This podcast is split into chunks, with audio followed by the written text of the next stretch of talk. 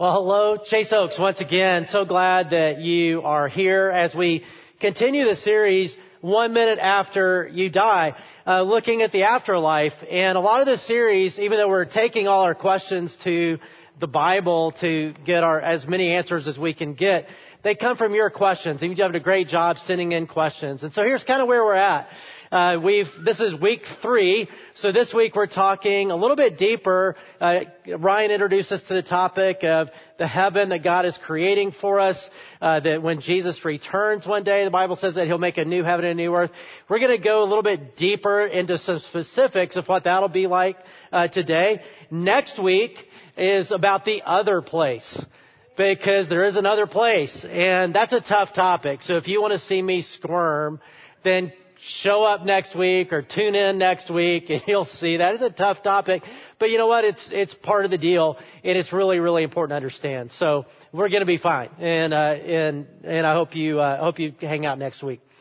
Um, so as we think this week about what heaven will be like, uh, what kind of in all of its, all of its fullness, I don't know what you've been exposed to in the past or, you know, what you kind of grew up thinking heaven was like.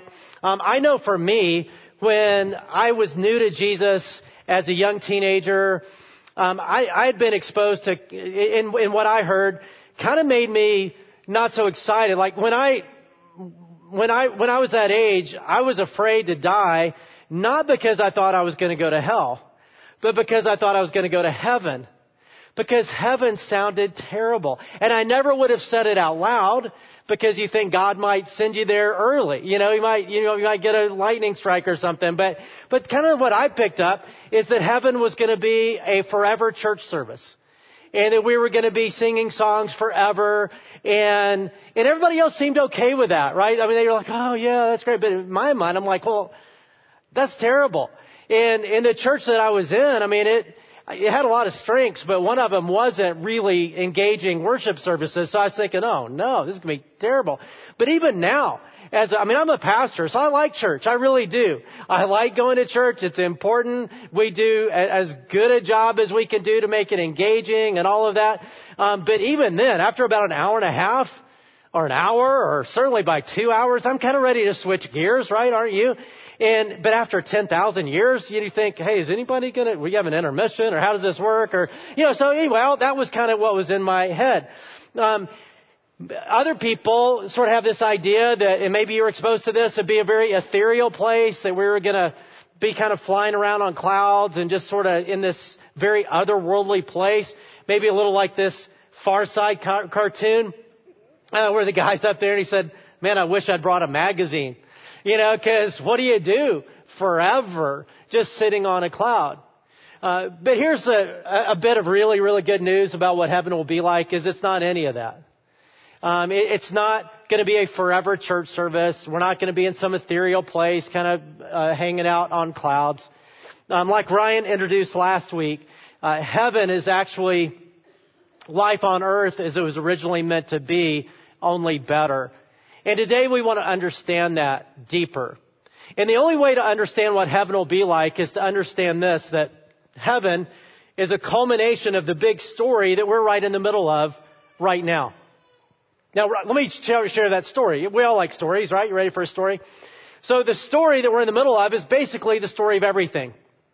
The story of creation and sin and the fall and redemption and restoration and heaven is the culmination of that. How God, you know, starts, He creates everything. Everything is perfect. Uh, Adam and Eve, the first humans in this perfect environment, no sin. Uh, the world is as it should be. That was all great. But then Adam and Eve, when they chose sin, everything changed. Because when sin came into the world, then came the curse and the darkness and all that comes with it, death and destruction and injustice. And it, it's, the, it's the darkness and the brokenness in our world that we feel. I mean, when we look at our world, it's not all bad. God created it. There's a lot of good things about this world, but we know it's not the way it should be, right? And we feel that. Like I, I've decided that I'm going to have to start doing my day a little bit different because Often one of the first things I do now is I read through Apple News and the Wall Street Journal just to kind of see what's going on. But every time, like this week, it felt like it was like, oh no, again? That happened again? Oh no, that happened again? It's like, ah, right, we feel the brokenness. The world's not the way it should be. But God could have left us that way, but He didn't. That's the good part of the story. He intervened by His grace. And Jesus came here to start the process of redeeming and restoring this world to what God intended it to be. And, and the Bible says that all of creation is kind of waiting for that, that there's kind of this groan. In fact, wherever you are right now, just kind of make a groaning noise, just a, that's pretty good. The, the audience here, uh, that was pretty good. I don't know what you did at home, but right? We feel that groan. And the Bible talks about that.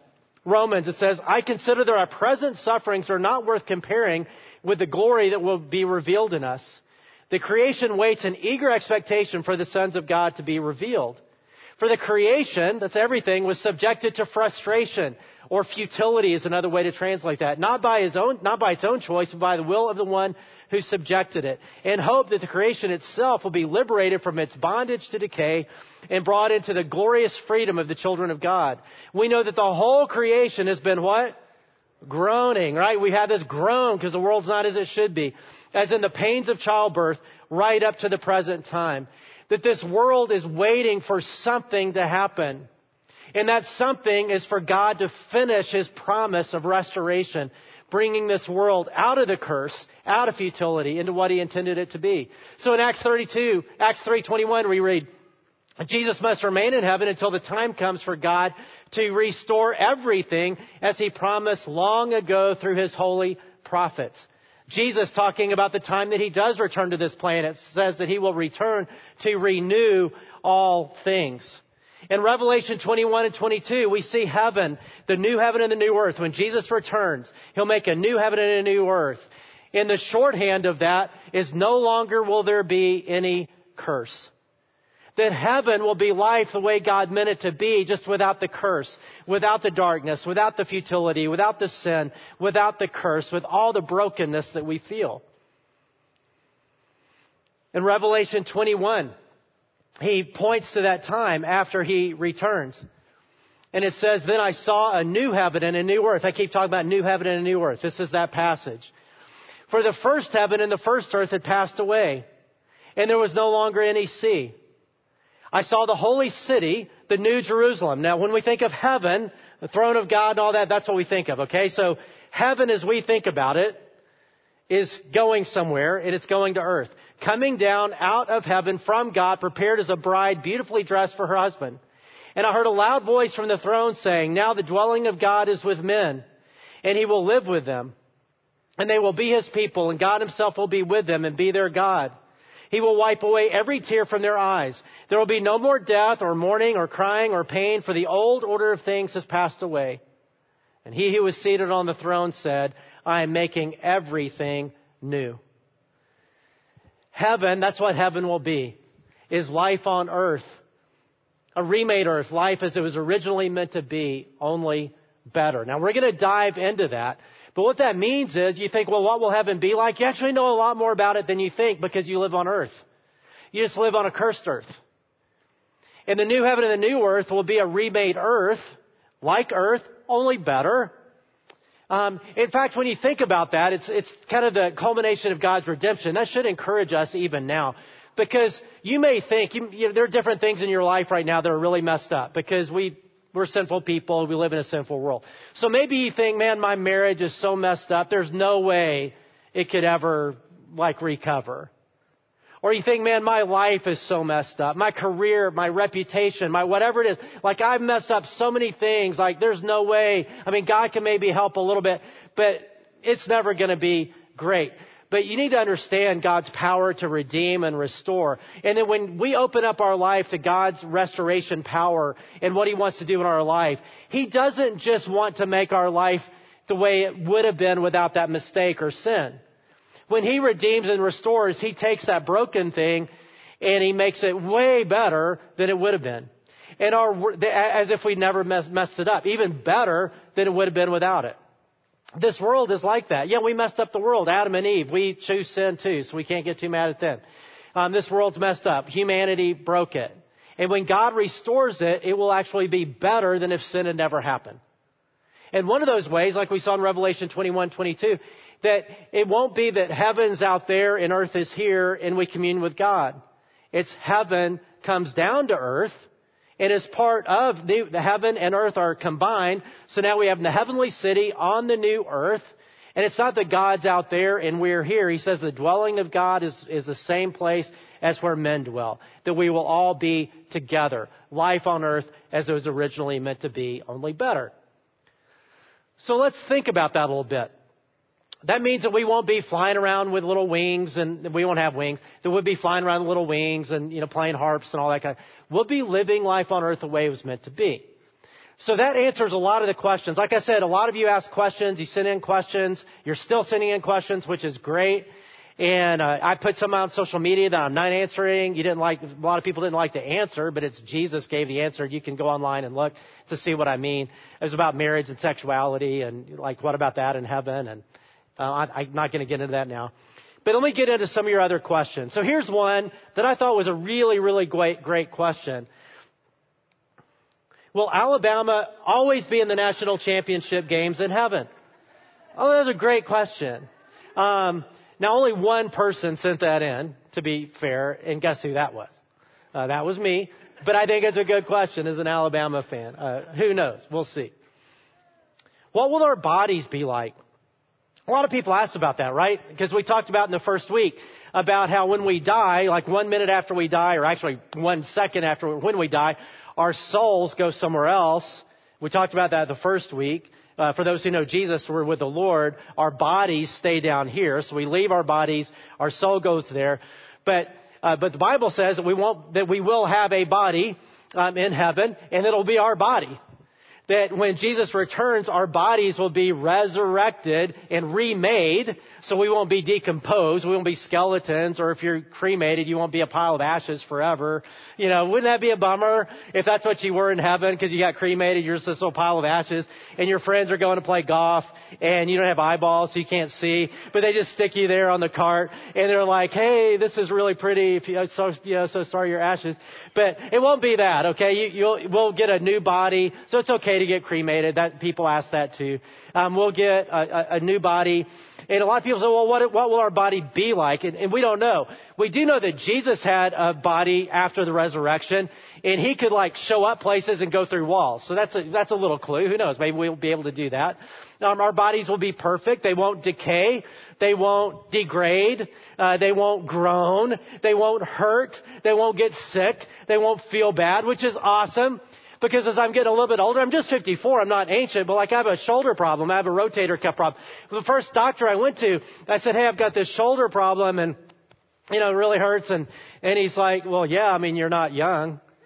I'm like, really? Like, that's not a good answer. You know, like, I'm 54. I'm not like, I want it fixed. Like, I want it. And so we'll, we'll do that. You'll see that sometime this year, however I get that fixed. But our bodies won't degrade. They won't fall apart and uh, we won't groan when we sit down. A lot of you don't know why I said that. You're too young for that. But, uh, but that won't happen anymore. Uh, what will we do? Like that goes back to how we started. You know, like, will heaven be a forever church service, whatever? No. Uh, so what will we do? It's, it's not, I'm sure that'll be part of it, right? We'll be learning in heaven, by the way. A lot of people think, oh, we'll know everything once we get to heaven. No, we won't. And God is inexhaustible. We'll be learning about God forever.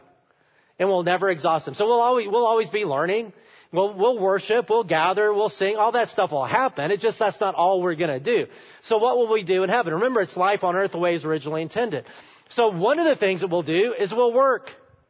We'll actually have jobs and responsibilities in heaven.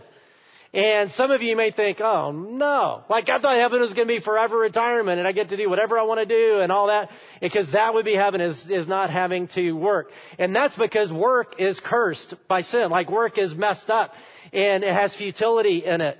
Um, in heaven, we'll still work, but we won't have the futility. We'll just have the fulfillment. Because life without purpose, life without accomplishment is not heaven. That's the other place. We're made to be accomplishers. We're made to be difference makers. We're made as human beings in God's image. God is a worker. He's an accomplisher, and so are we. And that's why when Adam, before sin was placed in the Garden of Eden, um, he, he was given, he and Eve were given a job to do to make life work on this planet. And had sin never happened, they, there would have been all kinds of jobs as the population grew and as they're making life work on this planet. They would have divided up responsibilities and, and said, okay, you know, you guys are the farmers and you're the people who make food and you're the people who do this and you're the people who do that. And there'll be companies and businesses. And I believe all that will be happening in, in heaven. Um, I don't know if my job will exist in heaven, but for most of you, probably your job will exist in heaven. I don't know if you'll do the same job or not, but we'll all have responsibilities and stuff to do. In addition to that, um, we know that heaven starts with a party. So for those of you who are party people, you'll love heaven because heaven will be a big party. Uh, so you know, party people in the house, well, you'll like it. It'll be good. Um, we'll, I'm sure we'll do recreation. You know, people say, will there be golf in heaven? Those questions. Will there be this in heaven? Probably. I mean, there'll be recreation stuff in heaven. I don't know, be as good as, you know, Kim Jong. You know, if you heard him, the North Korean dictator, the last one, not this one, but the last one. 69 plays golf the first time, shoots a 38 under, five hole in ones, reportedly. Uh, I don't know if it'll be that good, but, uh, but we'll have fun. So what, what will we do? Well, there'll be, again, life on earth. Uh, the way it was meant to be. So there'll be responsibilities and all that kind of stuff. Another question people ask, and this is a really good question, is will heaven be the same for everybody? Now the answer here might surprise you because the answer is no. Heaven's not going to be the same for everybody. Heaven will be great for everybody. You're not going to be disappointed with your experience. However, heaven will be different. Heaven will be better. I'm going to say it that way. Heaven will be better for some than others. Some people will have more wealth in heaven. Some people will have more responsibility in heaven. The joy quotient for some will be higher for some than others. Like, really? How can you say that? Well, that's what uh, Jesus actually talked about this a lot when he was here. Uh, other Bible passages do too, outside of Jesus. But Jesus, I think, just wanted to know because it changes the way we live life now. That how we live now changes all of those things in eternity because of this concept called rewards that you and I will be rewarded for all eternity based on what we do here. And in Jesus' longest talk that he gave was the Sermon on the Mount. And in the, because he did, gave this sermon, guess where? On a mount. On a mountain. And, uh, and, and it's just on this hillside and he's kind of, and it's, it's great. Uh, Matthew 5, 6, 7. Um, if you want to read it, just this amazing talk. And in that talk, he talks a lot about rewards. And like he says, like, like some of you will be persecuted. You'll be given a really hard time because of your association with Jesus. And he said, if that happens, rejoice. I know it's hard, but rejoice because you will be rewarded for all eternity. For any time you're given a hard time because of your faith. That he'll, he sees that and he'll reward us for it. He says, hey, you know, when you pray for somebody, that's a sacrificial thing to do. And when you pray and don't make a big deal about it, and you pray for somebody, because they'll never know, right? It's okay to tell them, hey, I'm praying for you. But I mean, but you know, when we choose to do that, and we actually do pray, we don't just say, I'm going to pray for you, we actually pray, He'll reward us for that. Um, when we give to the poor, and we don't make a big deal about it, He'll whatever, because we could have just spent it ourselves and we gave to somebody in need, then he'll reward us for that. Um, I say the kind of the rule that you see in, in Jesus' teaching is anything we do for others or for eternity or for His work in the world through His church, anything we do with our time, talents, treasures, anything um, that that we don't get paid back for here, that we kind of sacrifice something here, He will make up for it there for all eternity. And because of that, Jesus, in that same talk, said this, do not store up for yourself. Now here he's talking about using our finances. Do not store up yourself treasures on earth, because that's a choice, right? You just build up the biggest bank account you can't, buy, can, buy all the stuff you can, and that's a choice you can make. You can store up treasures on earth. But Jesus is saying in light of eternity, that's just stupid. He says, don't store up uh, treasures on earth where moths and vermin destroy and where thieves break in and steal but instead store up for yourselves treasures in heaven, where moths and vermin do not destroy and where thieves do not break in and steal. He's basically saying, look, you've got a choice. You can live for now, or you can understand you'll be rewarded for all eternity.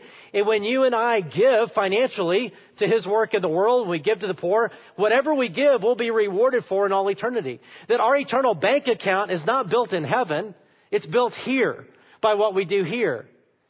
And therefore, whatever we give here will be rewarded for there.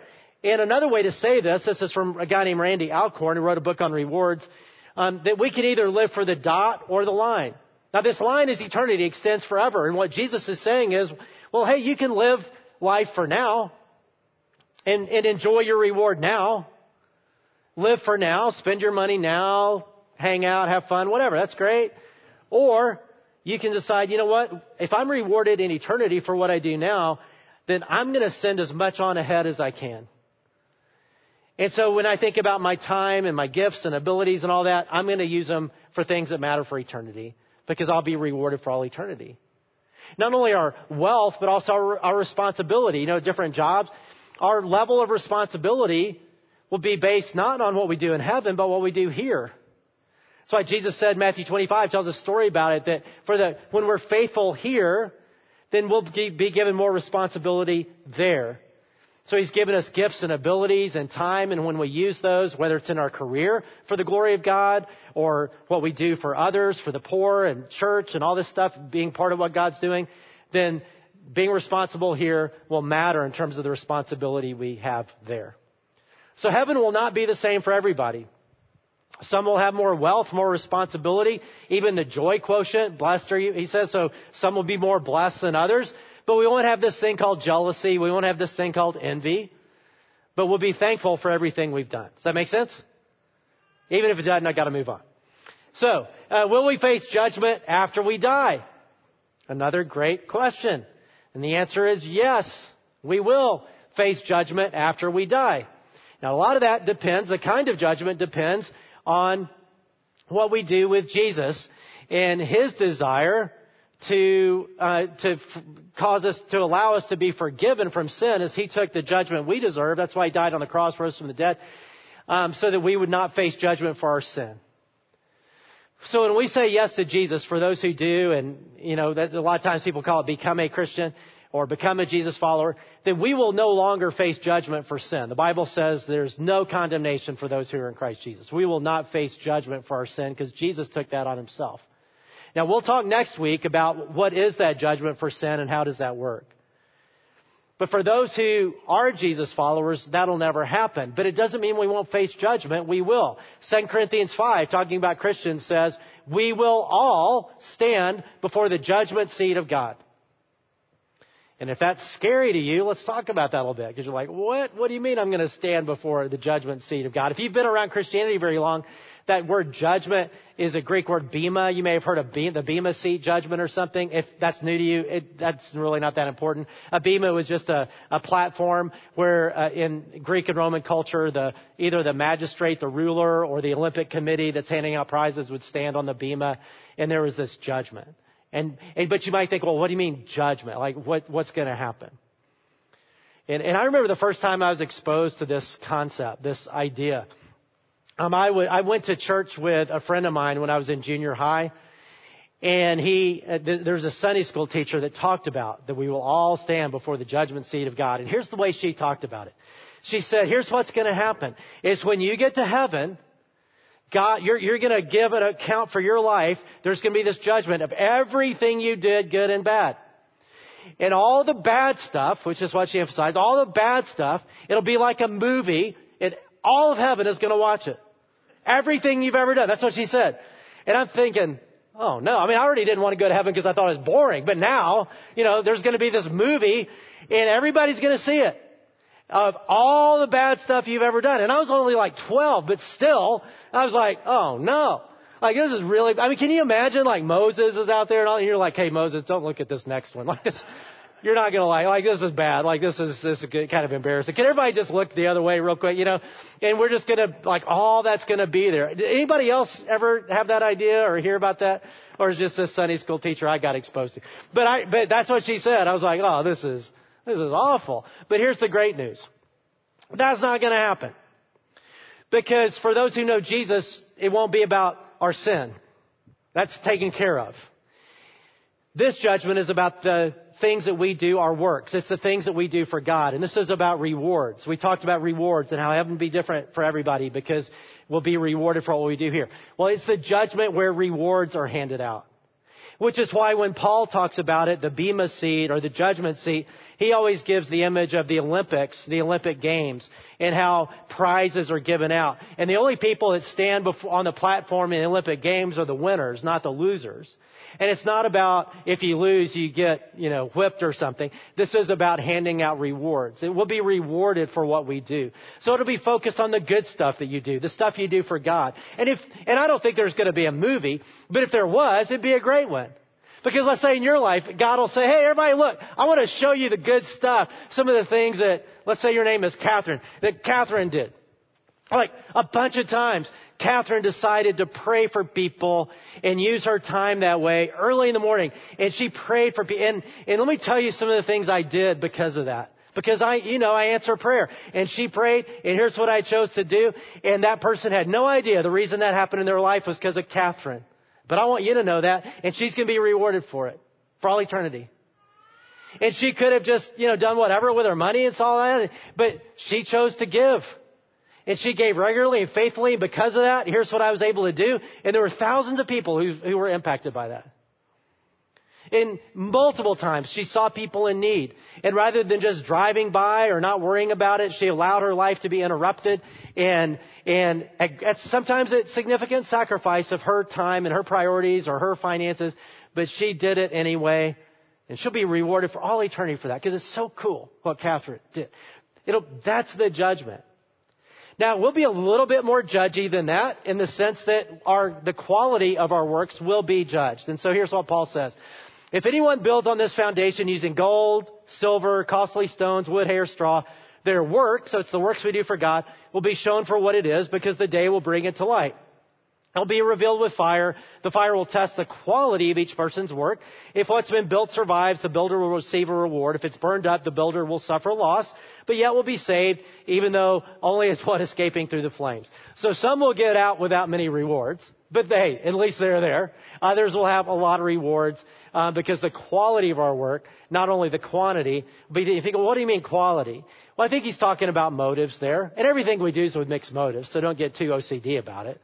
Because um, even what I'm preaching right now, you know, I, I don't know, probably half of it is bad motives. Uh, you know, I like, I don't know, uh, you know, I like people, I like being on the platform for good reasons and bad reasons. We all serve God and do things for, um, I'm trying to think of for the bad reason, but I'm sure there is one. Um, but that's okay. He'll take the good and the bad and we'll be rewarded for it, but that's the quality of our work.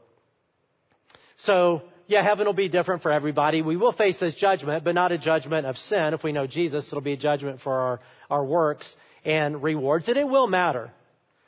And, and I want you to be ready for that. Like, I don't want you to get to heaven. I'm your pastor. I don't want you to get to heaven and think, man, Jeff never talked about this moment. That I, here I am standing for, before God, giving an account for my life, and I'm rewarded for everything that I've done for others and for His purposes. And it would have been good to know that this was going to happen. Because I would have done it different. And I don't want you to feel that way. I want you to be prepared. I want you to know that's going to happen. Because it will. And we'll be thankful for everything that we sacrificed, everything we gave, every prayer that we prayed, every dollar we contribute, whatever, right? Another question, it may seem random right now in, the, in, in, this particular sermon, does suicide keep people out of heaven? But I meant to answer this one the very first week, and I forgot. And it is not a random question because we got this a lot, and everybody who asked it gave a name with it. That's not random. This was like, hey, I have a friend or I have a child or my spouse. Um, this is the way their life ended. And, and I heard that if your life ends that way, that you don't go to heaven no matter what. And let's answer that. Um, because if that's what you've heard, that's not the way it works. There's nowhere in the Bible that says suicide is any different than any other sin. I do believe that's a sinful choice that people are really desperate, not thinking clearly, right? But it's, it's not any different than any other sin that anybody commits. And so if somebody whose sin has been forgiven by Jesus, then that sin has been removed and taken away and has nothing to do with them. I mean, they, yes, so your loved ones who knew the Lord, whose life ended that way, you'll absolutely see them. Um, Romans 8 says, For I'm convinced that neither death nor life, neither angels nor demons, neither the present nor the future, nor any powers, neither height nor depth, nor anything else in all creation will be able to separate us from the love of God that is in Christ Jesus our Lord. When we commit to Jesus, He commits to us.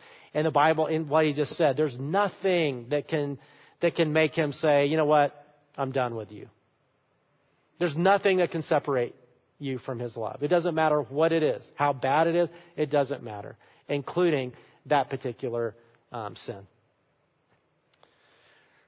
So when we put all that together, heaven is a remade earth, life as it was originally meant to be, only better. Now, I don't know about you, but for me, growing up, I didn't hear much teaching about heaven growing up anyway. But I always thought about it as just like, ooh, you know, kind of thing. But it's not. Heaven is the culmination of the story that we're in. It's a fully restored, renewed earth. As heaven and earth combine, and we'll live forever with God. We'll have a perfect relationship with Him, perfect relationship with others. And all the stuff we talked about will be there. It'll be life as it was originally meant to be, only better. And I've given you a little flavor of it, but I don't really have a clue uh, Paul talking about what he wants to do the, right after we become a believer, but certainly that extends for all eternity. Said, What no eye has seen, what no ear has heard, and what no human mind has conceived, the things God has prepared for those who love him. Meaning, it'll be way better than you and I can possibly even imagine. And he can't wait for us to experience it, and it'll be great when we do. So this kind of concludes the heaven part of it. We'll talk about the other place next week. But I don't want to end without asking another question. And nobody asked this question, but I think it's still a really important one. How should the idea of heaven later impact the way I live now? So just wherever you are right now, just say those words if somebody asked it. Because it's a great question. And then we'll answer it. Live now with eternity in mind. Like we just talked about, you can live for the dot or for the line. Once we know that what we do here matters for all eternity, then that should change the choices we make here that, that what we do now actually matters for all eternity. Work to bring heaven to earth. Ryan talked about this last week, so I'm not going to repeat his sermon from last week. It was a good sermon. Go back and watch it if you missed it. But bring heaven to earth. That heaven is the culmination of the story that we're right in the middle of. That we, everywhere we are, are called to be restorers and redeemers, bringing heaven to earth, restoring to this life what God intended that sin has messed up. And when you're at school, as a student, when you're at work, when you're in your neighborhood, when you're in your family. We're there not just to be there, but to restore to that environment what God intended and sin has messed up. And that's part of our mission, to make this world better. So bring heaven to earth. Be part of the story. And last, know where you're going one minute after you die. Christianity is, is about a lot more than just where you go after you die. It's about what God wants to begin to do in our life now and through us now in this bigger story. However, eternity is a big deal because eternity is a really long time. It's forever. And you don't have to guess where you're going. The Bible says that we can know. It says these things were written, the Bible, these things were written that you may know that you have eternal life. You don't have to guess. You don't have to be like, well, man, I hope so. I, I remember, you know, I, you know, I kind of messed up yesterday, but, you know, doing better today. I think, you know, if I died right now, I think I'd be okay. It doesn't work that way. It's not about our works, the Bible says. That's really, really good news. Ryan uh, had a great line last week where he said that you don't get what you pay for. You get what Jesus paid for. Remember that? If you watched it or saw it? And that's true. Because Jesus came to give us what we don't deserve to forgive us from the sin and judgment that we do deserve and give us, by His grace, everything. Uh, heaven and His righteousness now and all that. He wants to give us everything as a gift. It's not about us being good enough for Him. We can't be.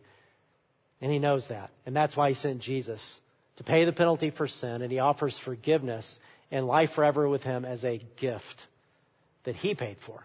It's nothing that we paid for. And so we're going to pray. And as we pray, it's an opportunity as we think about heaven and the life to come, an opportunity to just reflect a little bit and say, God, I want to make sure that I'll be there, but also want to make sure I live now the way I wish I, when I get there, the way I wish I was living now. Does that make sense? Like, God, give me this sense of perspective, an eternal perspective that informs every choice I make now. So that I won't get there and think, oh, shoot, I wish I would have. But instead, it's like, oh, thank you, God, that you gave me the insight and the courage to live with eternity in mind. So let's bow our heads together. And we're going to pray. And, and praying, uh, some of you may be new to that. It's just talking to God. And He's your Father. He loves you. You don't have to give some kind of flowery language or anything. You just talk to Him. He loves you. And He wants a relationship with you. And, and that's really where it starts. So for, you know, for some of you, this may be an opportunity to begin a relationship with God. As we talked about, Jesus came, the whole dying on the cross thing was to die to take the penalty for sin that you and I deserve. I mean, we know that. We know, man, we, yeah, we messed up. We don't deserve anything. Like, we don't deserve heaven. We don't deserve all that God wants to give us now. And we don't. But He came to give us what we don't deserve and to free us from what we do deserve when He died on that cross. And He offers everything as a gift forgiveness, life with Him forever. And once we commit to Him, He commits to us forever. And so, just right now, in your own words, however you want to say it, can just say, Yes, God, I, I say yes to you, to your gift, to your forgiveness and forever presence in my life. And for those of you who maybe taken that step to begin a relationship with God, I think this series and today in particular is a great opportunity just to think about our life now in light of heaven. In fact, right now, just as you are, as you begin to pray here about that, just think about that moment one day when we will stand before God. And we'll be rewarded for everything that we've done here, everything that we've sacrificed here will be rewarded for. And in light of that moment, just say, God, would you help me live differently in a way that I don't get there with any sense of regret, but with just gratitude for the choices I'm making today, in this week, in this year, and the rest of however many days you give me. God, help me live with eternity in mind and live for things that matter for eternity, not just for all this stuff here. Father, I thank you that you always call us to something better. And you only call us to something better, you'll actually help us get there when we are open to you and we take steps with you. And God, I thank you for the steps that were taken, just even in these moments of as we've prayed and as we've thought about our life in light of eternity. And God, would you help us to continue to live with an eternal perspective? In Jesus' name, amen.